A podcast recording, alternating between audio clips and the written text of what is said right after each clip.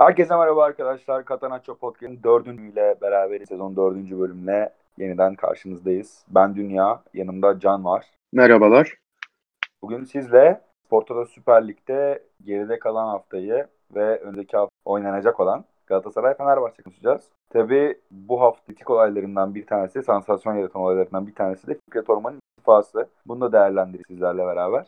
Ben öncelikle haftanın değerlendirmesini Can'a bırakmak istiyorum burada. Beşiktaş-Başakşehir maçı haftanın ilk maçlarından bir tanesiydi. Üstte iki hafta puan kaybeden Fenerbahçe evinde Ankara gücünü ağırladı. Onlar zar, da, zar zor da olsa bir galibiyet aldılar. Trabzon'u Sivas'ta kaybetti. 96. 6. dakikada kaybetti bir maç. Ve Galatasaray'ı ayağına kadar gelen fırsatları değerlendiremeyerek belki de Fatih Terim'in en fazla maçta Malatya deplasmanında 2 puan daha bıraktı.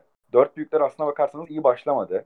Başakşehir'i zaten saymıyorum. Onlar da kötü. Can sen maç maç bakınca takımlar üzerinde ne düştün şu ana kadar olan süre? Abi şimdi herhalde e, bir kere haftanın maçı Başakşehir Beşiktaş maçıydı zaten. Yani bir de öyle bir duruma gelmişti ki artık iki takım da ligde zaten hiçbir şekilde istenen oyunu veremiyor. Bununla beraber istenen puanları da toplayamıyor.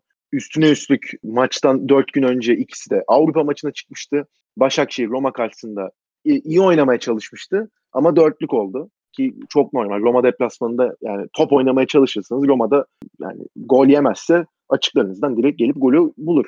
Golleri bulur. Beşiktaş'ta Bratislava deplasmanındaydı. Hani son torbadan çekmişlerdi Bratislava'yı yanlış hatırlamıyorsam ve hani hakikaten bizim lige koysak yani böyle herhalde 14. falan bitirebilecek bir takım. Ee, ama hani Karyos'un abuk subuk yediği bir gol.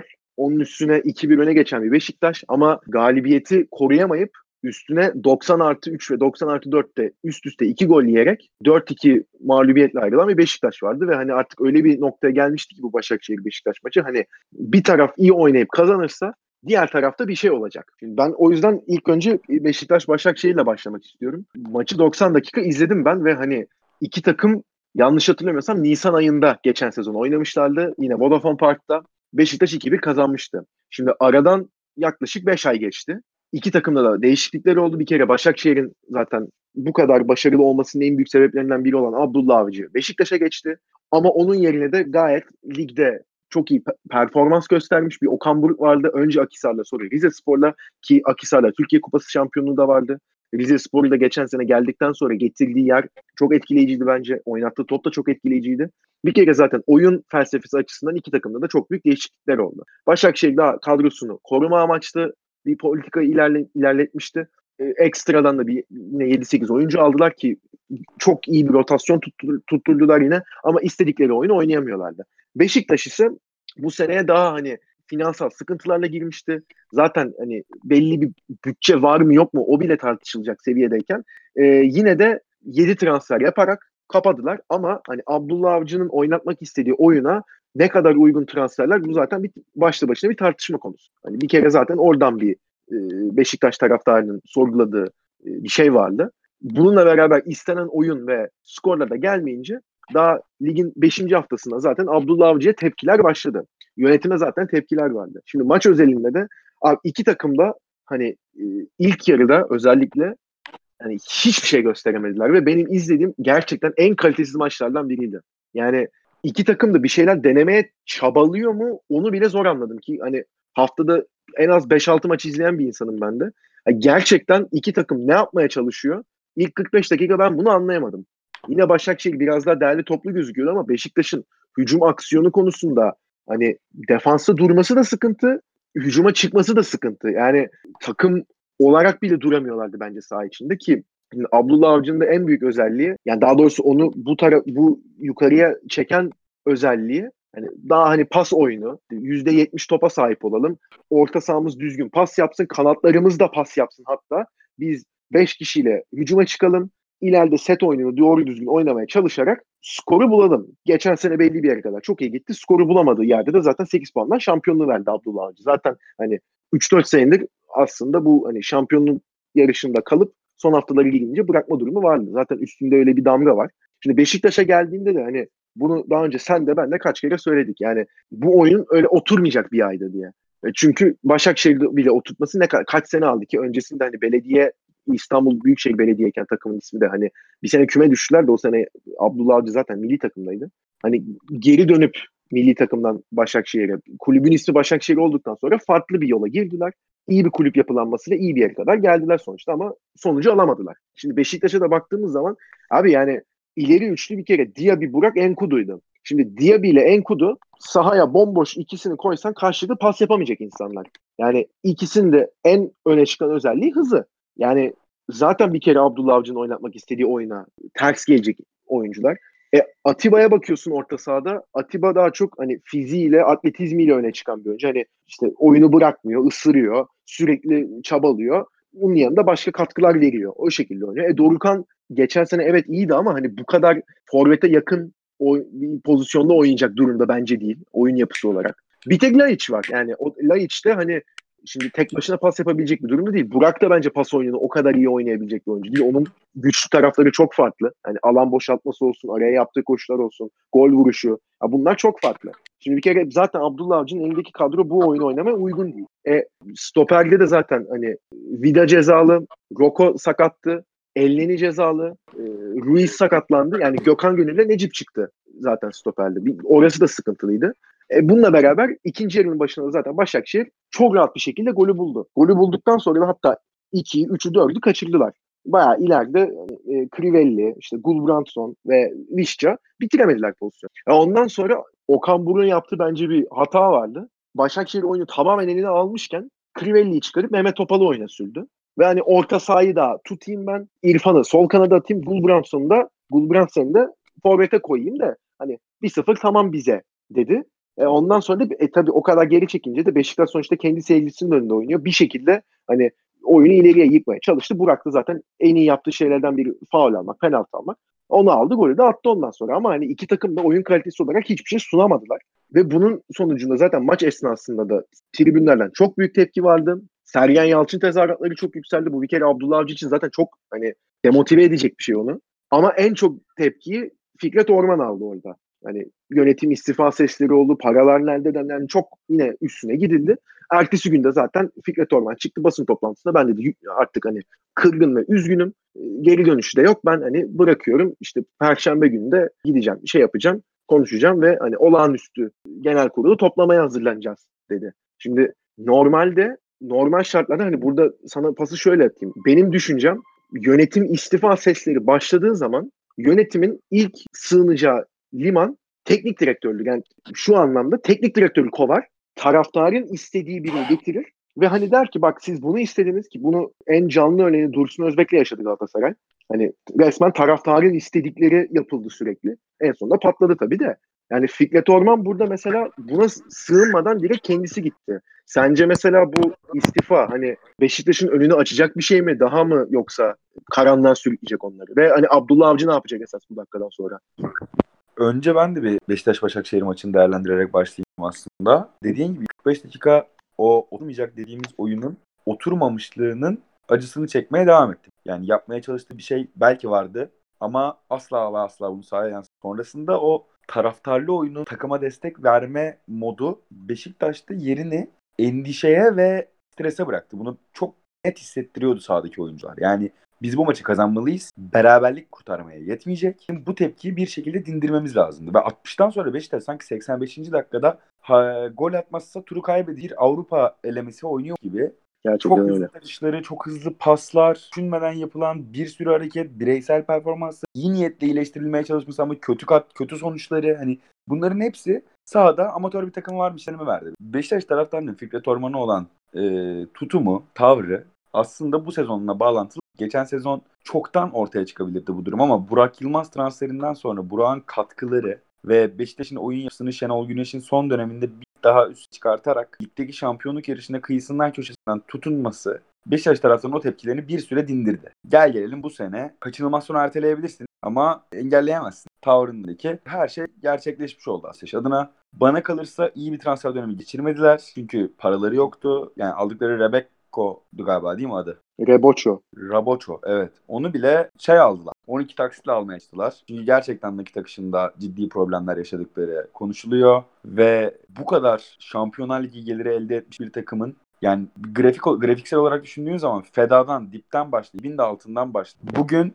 yani o aradaki süreçte Şampiyonlar Ligi'nde namalupluktan üstüne başarılar elde edip o kadar gelen parayı doğru değerlendirememek, bir kez daha doğru değerlendiremeyip tekrar aynı duruma düşmek açıkçası çok yönetici ve yönetim anlamında Beşiktaş'ın iyi ellerde olmadığını da gösteriyor. Yani burada taraftarı ben haklı buluyorum. Abi bu arada lafını keserek bir şey diyeceğim burada. Hani Şampiyonlar Ligi geliri zaten var. Bunda zaten haklısın. İki sene katıldılar. Bir sene namalı gruptan çıktılar. Zaten gruptan çıkmanın sırf gruptan çıkmak bile 20 milyon euro yani hani yayın gelirinin puan gelirini şunu bunu geçtim.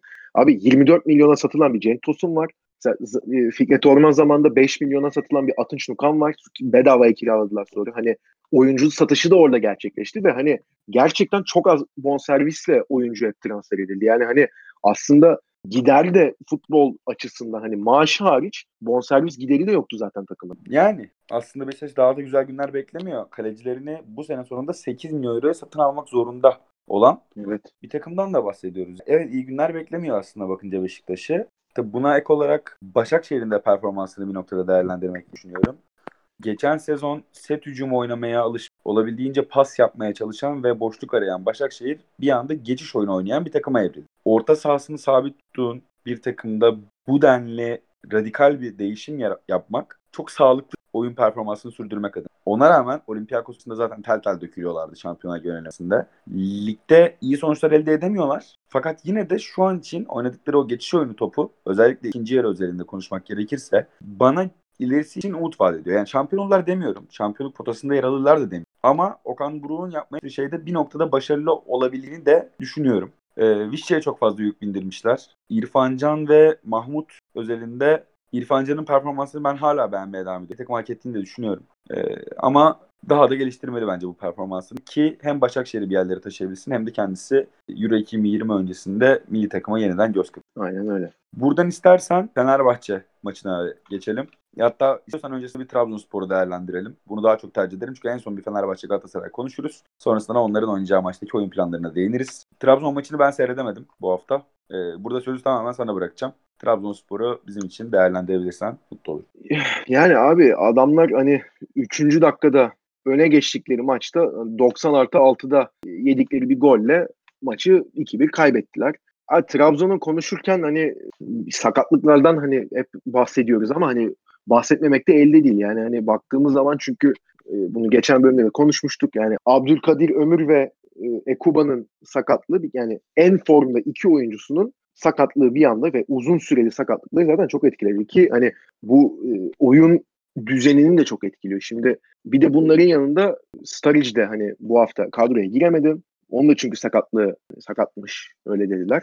Ve hani baktığımız zaman bir kere zaten böyle Sturridge kronik sakat bir oyuncu. Hani e, zaten sezonun yarısında oynayamayan bir oyuncu. Yoksa oynayabilseydi bence zaten Trabzon'a gelmezdi yani. Bunu kimse yanlış anlamasın ama hani yıllık bir buçuk milyon euroluk bir maaşa Trabzon'a veya bizim ülkedeki herhangi bir takıma gelmezdi. E, yani Avrupa'da çok çok Avrupa geçti İngiltere'de Premier Lig'de kendine çok rahat yer bulabilecek bir oyuncu. Ama işte kendisinin öyle bir sakatlık sıkıntısı olduğu için e, zaten hani kulüplerle bunu görüyor. Tabii Trabzon orada bir riske girdi ve hani bu maç kadrosuna bile giremedi. Şimdi orta sahaya baktığımız zaman abi hani Abdülkadir Sosa Mikel oynuyor.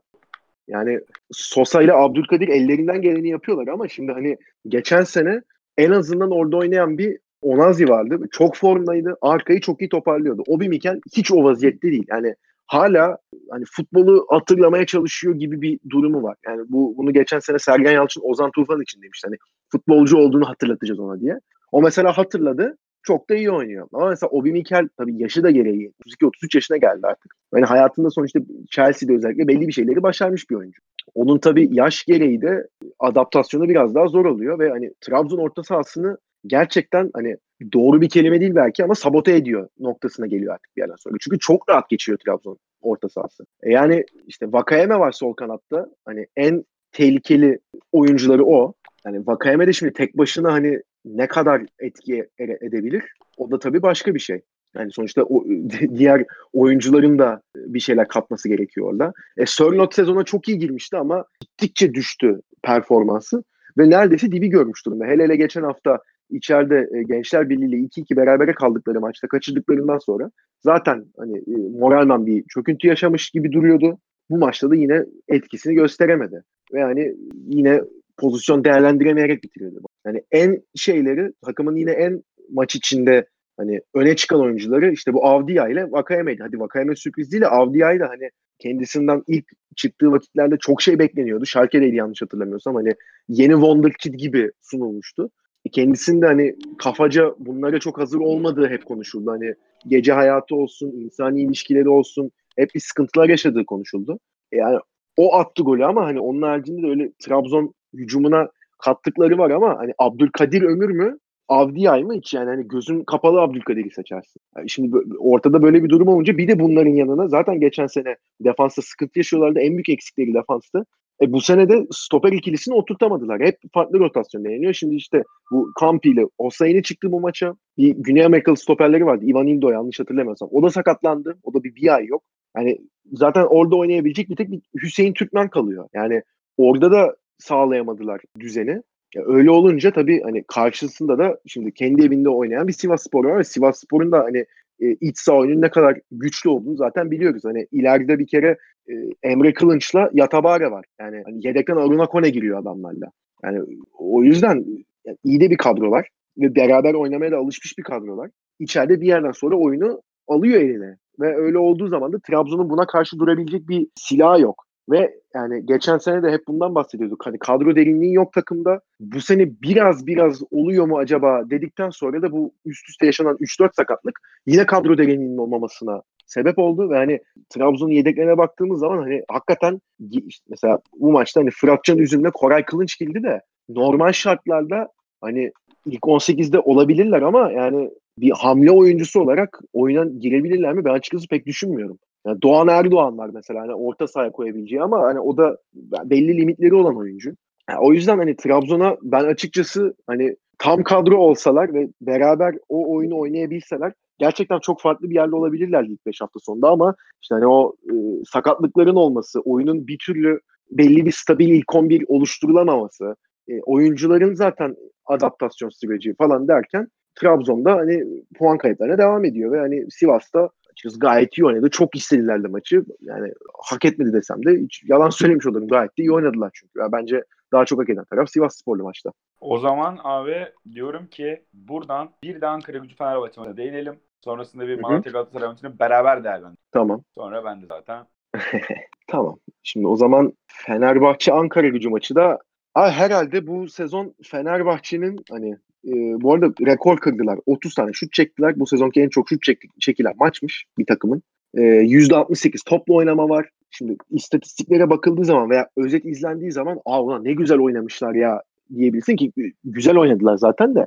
Şimdi şöyle bir şey var. Fenerbahçe'nin kendi sahasında 1-0 geriye düşüp 2-1 maçı tamamlaması tabii ki reaksiyon açısından, geri dönüş açısından iyi. Yani oyunu istemesi. Bunu ikinci kez yapıyorlar. Başakşehir'le yapmışlardı. Ee, işte bu Ankara gücü maçında da yaptılar.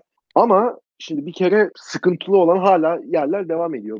Geçen hafta Alanya Spor deplasmanında yaşadıkları galibiyette 3 tane bireysel hata yüzünden gol yendi diye konuşuldu. Ki 3 tane hakikaten 3 tane bireysel hata var ortada ama şimdi bir takım düzenli olarak bireysel hatadan gol yiyorsa oradan artık bence bir yerde bireysellikten çıkıyorlar. Yani orada takım savunmasında bir sıkıntı var.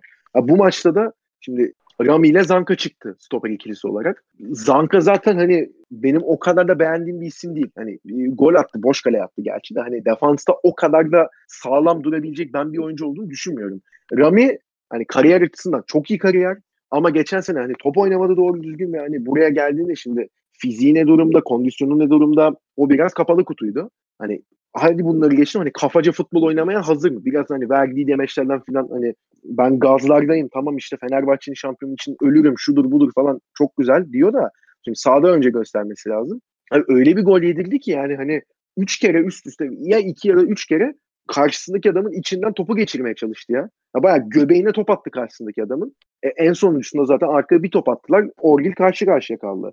Hadi burada mesela Rami'nin yaptığı bir hatadan bahsediyoruz. Ama mesela hani Orgil zaten hani vuruşu yaptığı sırada Zanka da adama yeni yeni yetişiyordu. Hani Zanka'nın da mesela ne kadar ağır bir oyuncu olduğu yani o reaksiyon konusunda da hız konusunda da sıkıntıların olduğunu bence çok iyi özetleyen bir gol yedi Fenerbahçe ve hani ne yapmaması gerektiğini aslında hani oturup bir hafta boyunca bakın beyler siz ikiniz stoperde oynuyorsunuz tam olarak bunu yapmayacaksınız diye sabahtan akşama kadar izletebilirler ikisine de. Yani birinin reaksiyonda çok geç kalması hani hız yavaş diye bir stopere ben kızamam. Hani herkesin özelliği farklı. Ama mesela reaksiyonda yavaş kalması var. Hani ilk adımını atamıyor çünkü orada Zanka. Rami'ye de abi sen niye böyle bir pas veriyorsun diye sabahtan akşama kadar o golü izletmesi lazım mesela Ersun Yanal'ın. Bunu yapmayacaksın diye. Yanında iki tane boş adam var. Onlara verebilirsin. Yani Fenerbahçe'nin bir kere defansif sıkıntılarının yine açığa çıktığı bir ilk 15 dakika oldu diyeyim en azından. Ondan sonra ama yani 16. dakikada yediği golden sonra hemen 20. dakikada Zanka kornerden attı zaten. Ve ondan sonra yine deneyen bir Fenerbahçe vardı. Hani yine %100 diyebileceğim pozisyonlara girmediler ama çok mu oldular rakibi? Ki ikinci yarının başında bir tane Cruzer'in kaçırdığı var. Bir tane e, yanlış hatırlamıyorsam da Muriç'in kaçırdığı var. Onlar bayağı net pozisyonlardı. İkinci yarı için konuşuyorum. E, Fenerbahçe adına kritik bir nokta var. E, Geri Rodriguez sakatlandı 44. dakikada ve iki hafta sahalardan uzak kalacak. Ve hani e, baktığımız zaman Fenerbahçe'nin oyununa hani Ersun Yanal daha hızlı kanatlar istiyor. Hani muhtemelen Moses ve Rodriguez'den oluşacak kanatları ki sezona da öyle girmişlerdi de sakatlıklar sebebiyle hani Moses'ın sakatlığından sonra Deniz girdi kadroya. Ama Deniz girdikten sonra bile hani Deniz daha ayağına hakim pas yapabilen bir oyuncu. Tamam kanatta güzel iş yapıyor. Ters tarafa çok iyi top atıyor. Ama şimdi ters tarafa attığında topu çizgiden fişek gibi koşabilen bir Geri Rodriguez vardı. Şimdi onu da kaybetmiş oldular iki haftalığına. Ve hani Geri Rodriguez'in sakatlığından sonra Max Kruse geçti sol tarafa. Şimdi Max Kruse çok kaliteli bir oyuncu. Ama hani sol kanatta Ankara gücüne gö- karşı gösterdiği performansı daha sert bir takıma karşı gösteremeyebilir. Çok güzel bir asist yaptı Muriç'e bu arada. Hani gerçekten çok güzel bir gol orada. Emre'nin pası çok güzel. Üst, yani e, Cruze'nin kontrolü, sürüşü, üstüne topu çekip arkaya Muriç'e yani boş kaleye aldı atlamış zaten. Çok klas. Ama şimdi hani o kadar boşluğu her takıma karşı bulamayabilir. Ama ne kadar kaliteli bir oyuncu olduğunu zaten 5 maçta ya 4 ya 5 asisti var. Bu penaltı almış bir tane. Onu da asist olarak sayıyorlar galiba. Onu da anlamadım da. Cruze'nin orada gösterdiği performans yine çok olağanüstüydü. Ki ben hala yeterince efektif kullanılamadığını düşünüyorum. Bu maç mesela topu biraz Cruze'ye verdiler ileride. Neler yapabileceğini gösterdi. E, Muriç'ine golünü attı. Doğru yerde doğru zamanda bulundu. Muriç'in 65. dakikaydı yanlış hatırlamıyorsam. Bir ileride Fenerbahçe top kaybetti. Ankara gücü kontraya çıktı. Muriç 60 metre depar atıp gidip kayıp topu alıp pası verip 60 metre geri depar attı. Yani 120 metre koştu adam resmen 40-50 saniye içerisinde. O da mesela çok etkileyiciydi. Muriç'in o hırsı isteği zaten hani Fenerbahçe'yi kamçılayan etkenlerden biri Emre Belezoğlu ile beraber. Ya o yüzden hani iyi bir oyun var ortada ama hani defansif olarak defekleri hala ortada. Ve şöyle ufak bir durum da var. 80. dakikadan sonra özellikle Ankara gücünün kaçırdığı iki tane pozisyon var. Birinde Altay çıkardı birinde de vuramadılar. Yani Ozan'ın bir yerde çok kritik bir müdahalesi vardı. Yani 2-1 yaptıktan sonra Ersun Yanal'ın zaten hani trademark'ı diyebileceğimiz şey özellikle bu Fenerbahçe'de şampiyon olduğu sezonda 1-0 iken maç takımı iyice ileriye gönderip bekleriyle ya bir tek geride iki stoperi bırakıyordu. Yani orta saha üçlüsü, bekleri, ileri üçlü zaten 8 kişi neredeyse ileride oluyorlarla. Ve 2'yi buluyordu. Ondan sonra hatta orta saha çıkarıp genelde yedekte Vebo oluyordu. Webo'yu sokuyordu. 4-2-4'e dönüyordu. Ondan sonra 3'ü 4'ü buluyordu. Hani attıkça atmak isteyen bir takım vardı. Şu an tam o kıvamda değiller. Yani, yani çok istiyorlar ikinciyi atmak için. Yani daha doğrusu öne geçmek için çok istiyorlar. Ama ikinciyi attıktan sonra biraz geri çekildiler mesela Ankara gücüne karşı. Yani içeride bir de, de o kadar taraftar desteğini almış. Oyunu zaten elinde tutan bir takım. Ee, o mesela Fenerbahçe açısından biraz eleştirilecek bir nokta. Ama e, onun haricinde yani e, ligin geneline baktığımızda hala ligin en iyi oynayan takımı var. Ve hani e, zaten birazdan derbiyi konuşuruz. Derbiye de çok güçlü geliyorlar yani. Ya ben Fenerbahçe üzerinde 3 tane kritimden sene başından beri bahsedeyim. Muriç transferi hiç kimse Fenerbahçeliler dahi böyle bir iki vereceğini düşünmezdi bana kalırsa. Bir Cruze, Tabii canım. bir de Emre Belözoğlu. Bu üç isim özelinde Fenerbahçe aslında karakterine oturuyor. Geçen sezonki en büyük sıkıntısı bu şekilde gideriyor. Ee, ben Ankara gücü maçını seyredemedim. Yorumların için de teşekkür ederim. Benim için etkileyici oldu gerçekten. Ankara'nın Fenerbahçe'nin verdiği performans açısından. Derbiye güçlü geldiklerine katılıyorum. Ha, bu arada o 3 kişi dedin ya. Ha, bence yaptıkları en iyi transfer şu an Luis Gustavo. Yani iki maç oldu daha evet ama abi bir tane hata yap ya. Bir tane ya. Sıfır hatayla oynuyor yani inanılmaz oynuyor oynarken ya. Ben hani defansif müdahaleleri de orta sahada verdiği paslarda takımı atağa kaldırması da yani Stoperde de Alanya maçında 3-1 olmuş maç. Acayip müdahaleler yapmıştı. Maç içinde bir tane pas hatası yaptı galiba. Bu en son Ankara gücü maçında da yani o kadar olgun ve o kadar sakin ki orta sahada. Mesela Emre Belözoğlu daha hırçın, hırslı şöyle böyle. Luis Gustavo çok sert oynayan hırslı bir oyuncu da yani ayağı yere çok sağlam basıyor ve çok sakin kalıyor. O kadar rahat organize ediyor ki orta sahaya.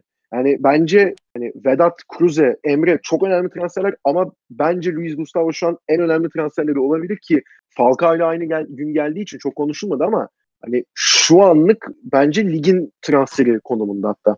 Gustavo üzerinde bu söylediğine ben çok katılmıyorum açıkçası. Yani bir süre daha görmek isterim açıkçası. Alanya maçında Gustavo için nerede ne yapması bilen ve oyun performansı buna çok bağlı bir Emre ile yan yana oynamaları çok kritik olacaktır. Ee, ligin transferi bir de derbi performans diyorum. Ya, Ondan sonra önümüzdeki hafta bu konuda daha net çalışabiliriz. Buradan istersen Galatasaray'a geçelim. Birazcık ben Galatasaray değerlendireyim. Tabii. Ee, sonra sözü tekrar sana bırakacağım Galatasaray'la ilgili. Şimdi Malatya maçının ilk 15 dakikasında Malatya Galatasaray yine deplasmanda oyunu hocasının da yokluğuna bağlı olarak tabii ki bu tek bir bahane olamaz. Çünkü hocası varken de iki sezondur deplasmanda rakibin oyununu kabul eden bir Galatasaray var. Bugün baktığım zaman o 15 dakika sonrası silke, silkenen, silkinen artık her nasıl söyleniyorsa kendine gelen ve oyununu rakibe kabul ettirebilen bir Galatasaray vardı. Brüj deplasmanında 10-15 dakikalık bir periyotta iyi pas yapan, doğru oyunu ortaya koymaya çalışan Galatasaray'ı gözlemlemiştik zaten. Evet. Malatya deplasmanında bunu daha da net gözlemledik. Yani ışık veriyorlar ileriye doğru. Fakat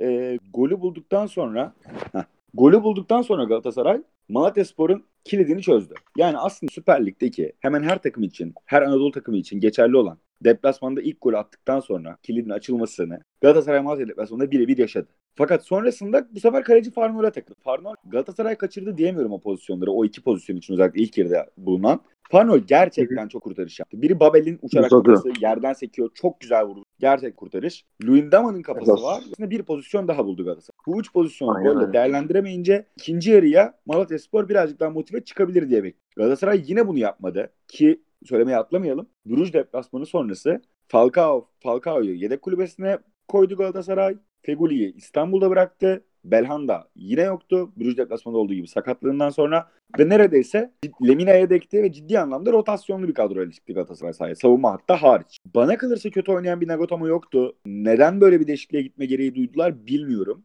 Fakat Ömer Bayram'ın sol bek performansı gerçekten orta saha performansıyla kıyaslandığında siyah ve beyaz kadar. Orta saha performansını ele aldığımızda Galatasaray içeride Kasımpaşa karşılaşmasını 1-0 kazanırken hem asist yapan oyuncu Ömer'di hem de performansıyla taraftarın gözü Kayseri deplasmanında yine Ömer Bayram'da oldukça iyi olmuştu ve Malatya maçının ilk yarısı yine Ömer Bayram son derece iyi bir oyun ortaya koydu bölgesi. Gel gör ki ikinci yarı Lemina girmesi için Nagatomo yedek kulübesine geldiğinde Lemina oyuna girdi ve Ömer Bayram sol beke çekti. Ömer Bayram sol beke çektiğiniz zaman bu sefer Galatasaray savunma zaaflarını vermeye başladı niye? Lemina'nın performansı tatmin edici mi diye sorarsanız bana kalırsa değil yine. Fakat buna rağmen ikinci yarıda da Galatasaray maçı kopartacak pozisyonlar buldu. Andorra'nın penaltı pozisyonuna kadar.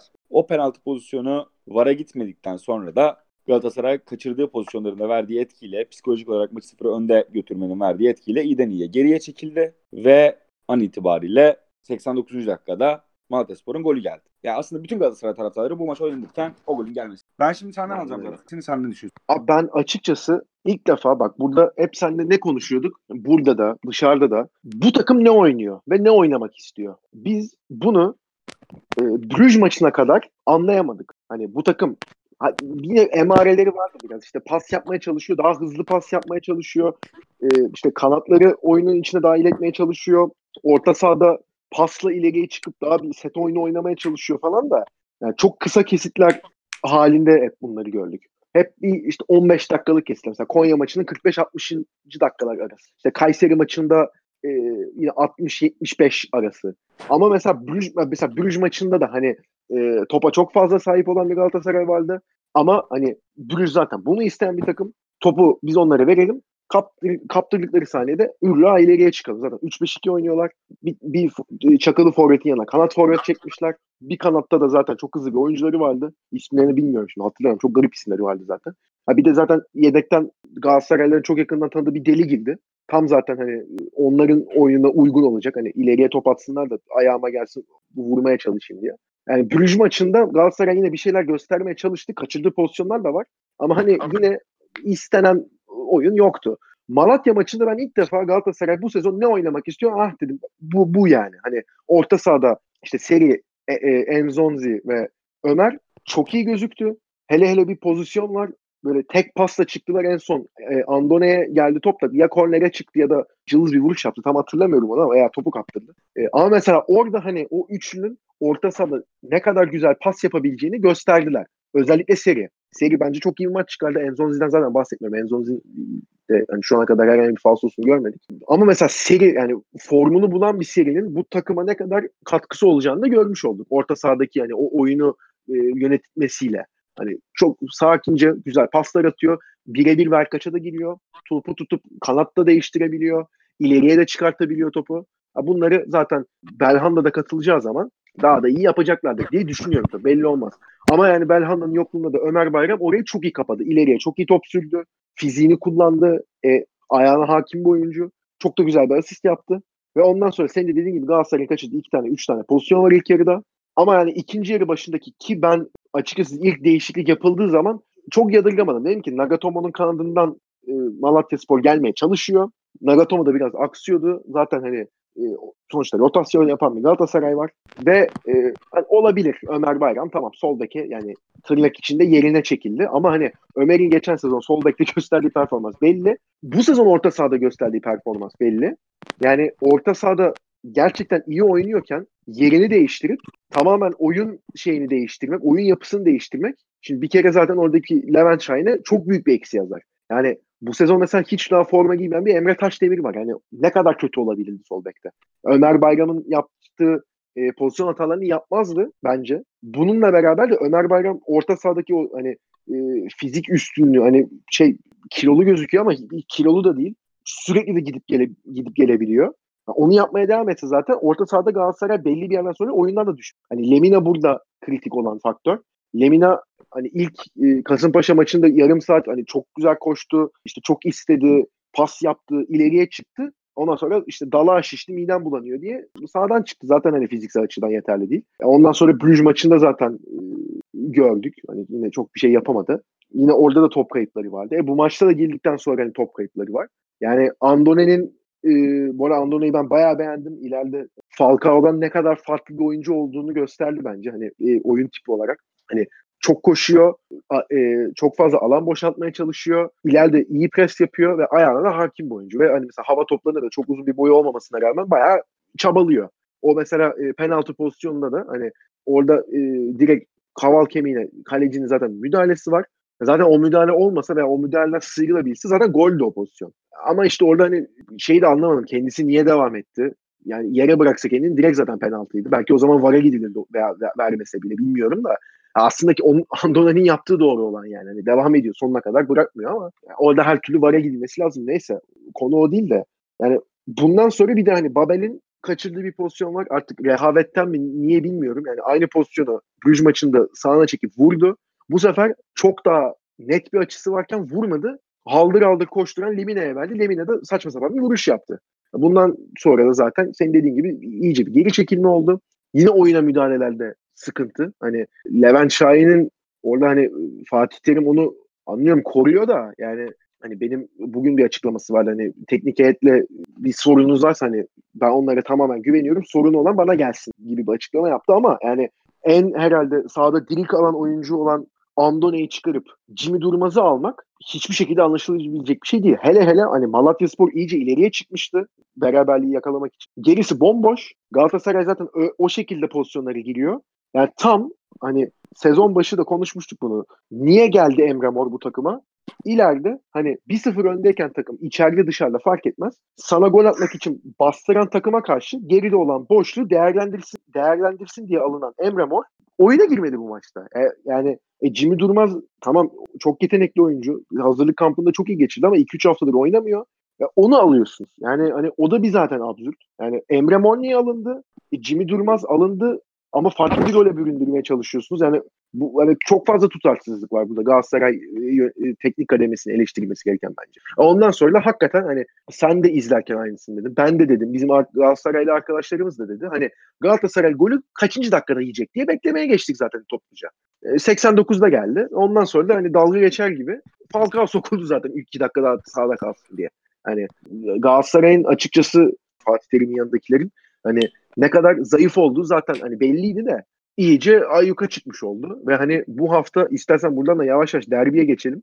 Hani bu hafta şimdi Galatasaray tam kendi sahasında oynuyor da e yine Fatih Terim yok. Takımın idaresi yine Levent Şahin'de. Ve ya hani aslında bu sefer sana katılmıyorum. İçeride ve dışarıda değişkenlik gösteriyor durum. Deplasmanda oynadığı zaman Galatasaray Fatih Terim'in aslında kulübeye ulaşması, e, tepki süresini belirlemesi iç saha maçlarıyla aynı olmuyor. Fatih Terim büyük ihtimalle teknik heyet, oyuncu ve oyuncu ailelerine ayrılan bölgede hemen yedek kulübesinin arkasında Fenerbahçe maçını alacaktır. Ve bu takıma doğrudan etki etmesini de sağlayacaktır diye tahmin ediyorum. Akreditasyon yani, alamıyor ama oraya biletli olarak sokulup bir şekilde takımına destek sağlayacaktır. Bir takımın teknik direktörünün de tribünlere biletli olarak sokulması biraz komik ama Başka zaten de neyse. Ama yani hani ben bu haftaki maçta mesela hani iki takıma da baktığımız zaman şimdi oyun olarak güçlü gelen taraf Fenerbahçe. Şimdi geçen seneyle mesela tam zıt şekilde. Geçen sene Galatasaray hani yine ligin hatırlamıyorum şimdi 9. haftasıydı galiba 8. haftasıydı içeride oynanan maç. Hani Filip Koku yeni kovulmuştu. Oyun olarak dibi görmüş bir Fenerbahçe vardı. Şampiyonluk yarışında olan bir Galatasaray vardı. Şampiyonlar Ligi'ne ne kadar ki Şampiyonlar Ligi'nde de ilk maçta zaten Hoş e, 3-0 Lokomotiv'i yenmişlerdi. Porto deplasmanından 1-0 mağlup dönmüş olsalar bile çok iyi bir oyun sergilemişlerdi ve hani en azından belli şeyleri rayına oturmuş bir takım vardı. Ama o maçta bile hani Galatasaray 2-0 öne geçti ve 2-0'ı kendi sevgilisi önünde tutamadı ve maç sonunda zaten olan kavga sonucunda da Galatasaray'ın ilk yarısı tamamen çöpe gitti. Yani geçen seneki bu durumda bile Fenerbahçe oradan bir puanla çıkmışken bu sefer hani oyun olarak ve sinerji olarak da çok daha güçlü gelen taraf Fenerbahçe. Ve hani lafa hani en azından derbi açısından böyle gireyim. Hani bir taraf hani hangi taraf daha galibiyete yakın deneyecekse eğer bence Fenerbahçe daha yakın galibiyete. Yani her ne kadar Galatasaray stadında oynanacak olsa ki hani Fenerbahçe'nin Galatasaray stadında da yanlış hatırlamıyorsam 3 tane galibiyeti var. Yani hani galibiyet de alabiliyor orada. Ve hani Galatasaray'ın sorunlarının olduğu bölgeler çok açık. Yani mesela hani defansif olarak yine Marka ama Bruges maçında özellikle daha bir sağlam durdular. Malatya maçında hadi yine iyilerdi diyelim ama hani top kaptırmaya çok müsait isimler. Ve hani Galatasaray atletizm olarak da çok güçlü bir takım değil bu sene. Geçen sene çok daha atletikti bence. Yani koşu anlamında da güç anlamında da. Ve hani Fenerbahçe'de tam tersi daha hani Muriç'i olsun, Kruzes'i de hani bence fizik olarak gayet e, gücünü ortaya koyabilen bir oyuncu. Mesela Rodriguez'in eksikliğini, Moses'ın eksikliğini orada bence Fenerbahçe çok çekecek ama hani orta sahada Emre ve Gustavo oynayacak. Hani onlar da fizik olarak hani karşıyı ısıran oyuncular.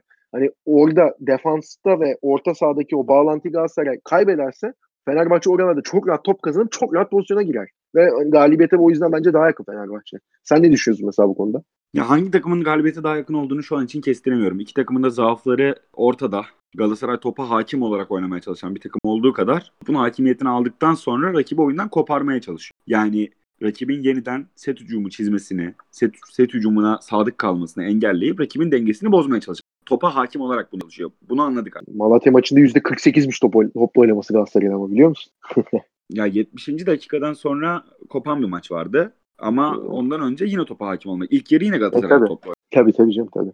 Ee, öte yandan ben Galatasaray, Fenerbahçe'nin Galatasaray'a en ters gelecek tarafının aslında yıllardan beri Ersun Yanal'ın süre gelen bu Yugoslav faul taktiğinin olacağını düşünüyorum. Çünkü Galatasaray hızlı hücuma çıkmayı seven bir tek. Yani çok hızlı, rakipten topu kapar kapmaz rakip e, sahaya yerleşmeyi seven ve bu şekilde oynamayı seven bir takım. Kontra atak takımı değil belki tamam ama yine de rakip yer alanı hızlı yerleşirken rakibin yerleşememesinden dolayı pozisyon arayan ve bu şekilde golü yakalamaya çalışan bir takım. Fakat Ersun Yanal takımlarının ortak özelliği de topu kaptırdığı anda rakibi kesmesi. Yani hani burada Fenerbahçe'nin de tabii hani onun da o, o takımın da sorunlarından bahsettik. Onlara defansif açıdan zaafları var. Ki hani şimdi e, çok büyük ihtimalle hani Belhanda da bugün antrenmana çıktı takımla bayağı e, şeydeki Bane karakteri gibi bir maske takmış zaten. Hani oynayacak çok büyük ihtimalle. Fatih Terim de zaten söyle hani oynamak istiyorsa ben ona tabii ki şans veririm diye. Hani ve oynayabilecek şartlar oluşuyorsa tabii ki hani maskeyle falan. Yoksa hani oyuncunun sağlığının riske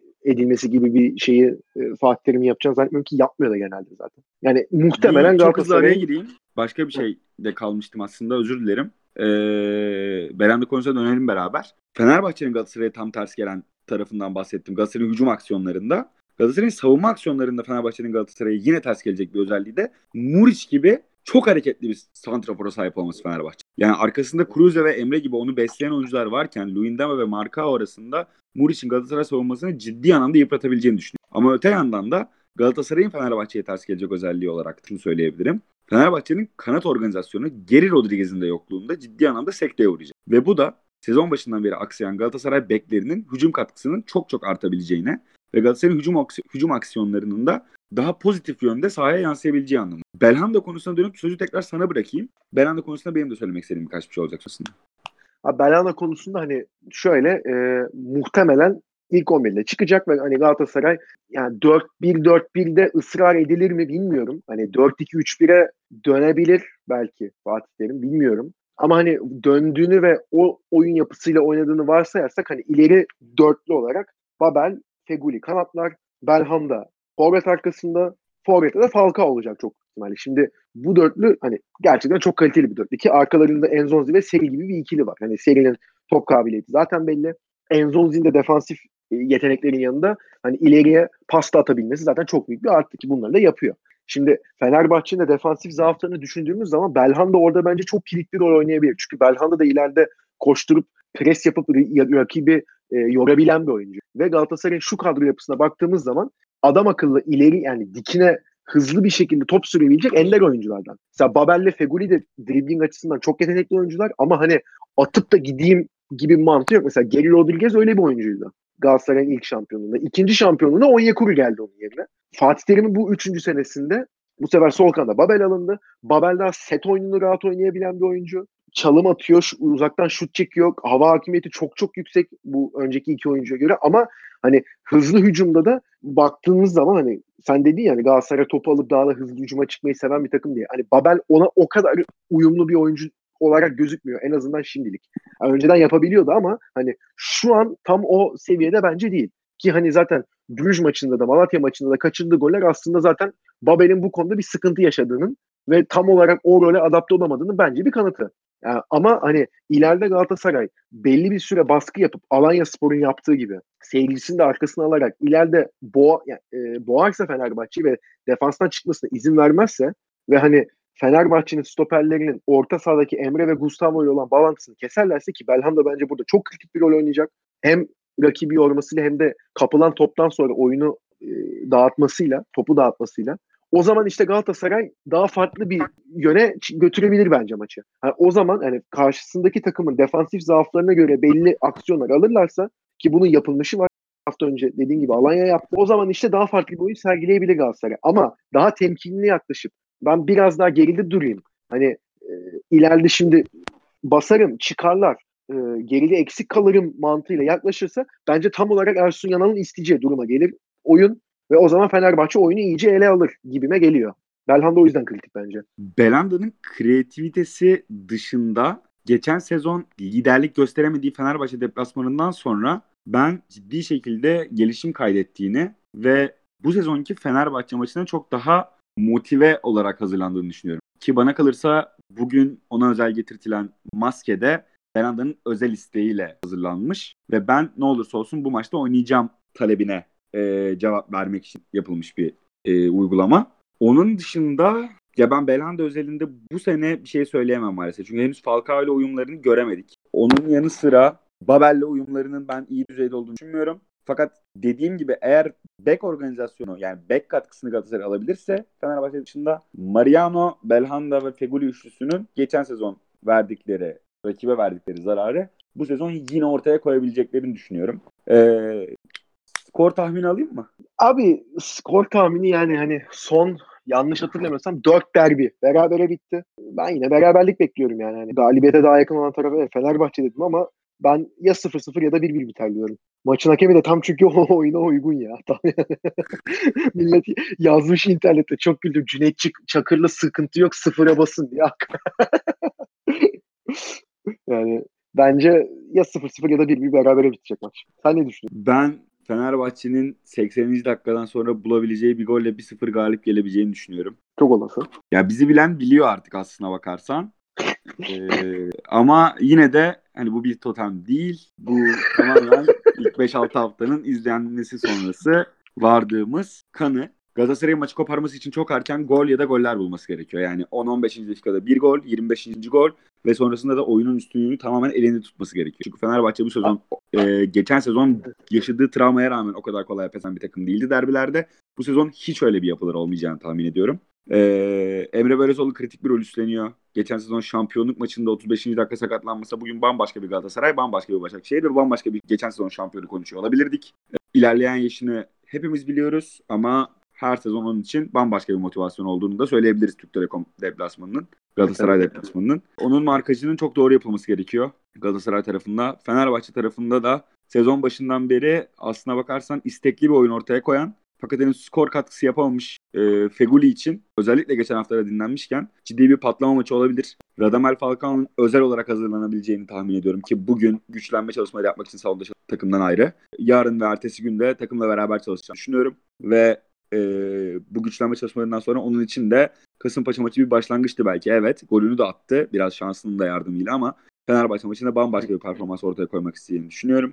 Ee, bir önceki yayında mı söylemiştim hatırlamıyorum ama sana bunu söylediğimi hatırlıyorum. Galatasaray'ın gerçek oyununu, tam anlamıyla gerçek oyununu Bruges deplasmanı ya da Fenerbahçe maçına sakladığını düşünüyordum. Bruges deplasmanında aslında bir noktada haklı çıktık. E, çünkü bir kuple gösterdi. Şu ana kadar hiç oynayamadığı oyundan maksimum konsantrasyonla e, bir şeyleri doğru yapabileceğini gösterdi ki serinin performansı hem Bruges hem Malatya maçında son derece iyiydi bana kalırsa. Fenerbahçe maçında hepimizi şaşırtabilirler. Fenerbahçe galibiyetinin ben olası olduğunu düşünüyorum. E, beraberliğin bana daha yakın skor olduğunu, sonuç olduğunu da düşünüyorum. Fakat gerçek oyununu şu ana kadar göstermediği bir oyununu ortaya koyarsa Galatasaray güçlü bir Galatasaray sadece güçlü bir oyuna galip gelebilir. Güçlü bir oyun, güçlü bir galibiyette evet, onları iler, ilerisi için e, son derece motive edip hem lige hem Avrupa'ya bağlı tutacaktır. Abi bu arada ee, güçlü oyun diyorsun da hani güçlü oynadığı derbileri de Fenerbahçe karşı kazanamadığı çok oluyor Galatasaray'ın. Yani hani o o maçın şeyi biraz aurası farklı. Yani hani ya zaten bununla ilgili ben onu söylüyorum sana. Galatasaray ancak güçlü oyunla kazanabilir. Ama kazanır demiyorum. Kazanabilir diyorum. Galatasaray zaten güçsüz oyun oynarsa Fenerbahçe kaybeder. Mesela Fenerbahçe imkansız, imkansız. değil. Fenerbahçe güçsüz oyun oynarsa Yok. kazanabilir. Güçlü oyun oynarsa da kazanabilir. Fenerbahçe hep kazanabilir Galatasaray. Ama Galatasaray sadece güçlü oyun oynarsa ve şansı yanındaysa kazanır. Öyle tabii canım. Yani hani abi yani bunun herhalde en kanlı canlı örneği geçen senedir ya. Yani hakikaten kulüp olarak acayip bir dağılma sürekli yani dağılma demeyeyim de hani ne oluyoruz havasında geldiler. 2-0 oldu maç. Hani o kadar rahattı ki Galatasaray. Top çeviriyor. Yani hani 3'ü deniyor. Atamazsak da tamam canım 2-0 öndeyiz zaten. Oh tribünler olayı çekiyor falan. O bir anda 2-2 oldu ve hani galibiyeti kaçıran taraf da Fenerbahçe oldu bu arada. Hani hep bunu konuşuyoruz. 2-0'dan 2-2 oldu da 90 artı 3'te Şikirtler baya hani ayağını soktu. Hatırlıyorum hatırlıyorum. Fenerbahçe oradan galibiyetle Tabii. dönebilirdi. Tabii. Delay series top. Yaptılar. Evet. 3-0'dan döndüler ondan. Yani şimdi derbilerde çok farklı bir konsantrasyon seviyesinde ve çok farklı bir motivasyona çıkan Fenerbahçe var. E, başlarında Ersun Yanal var.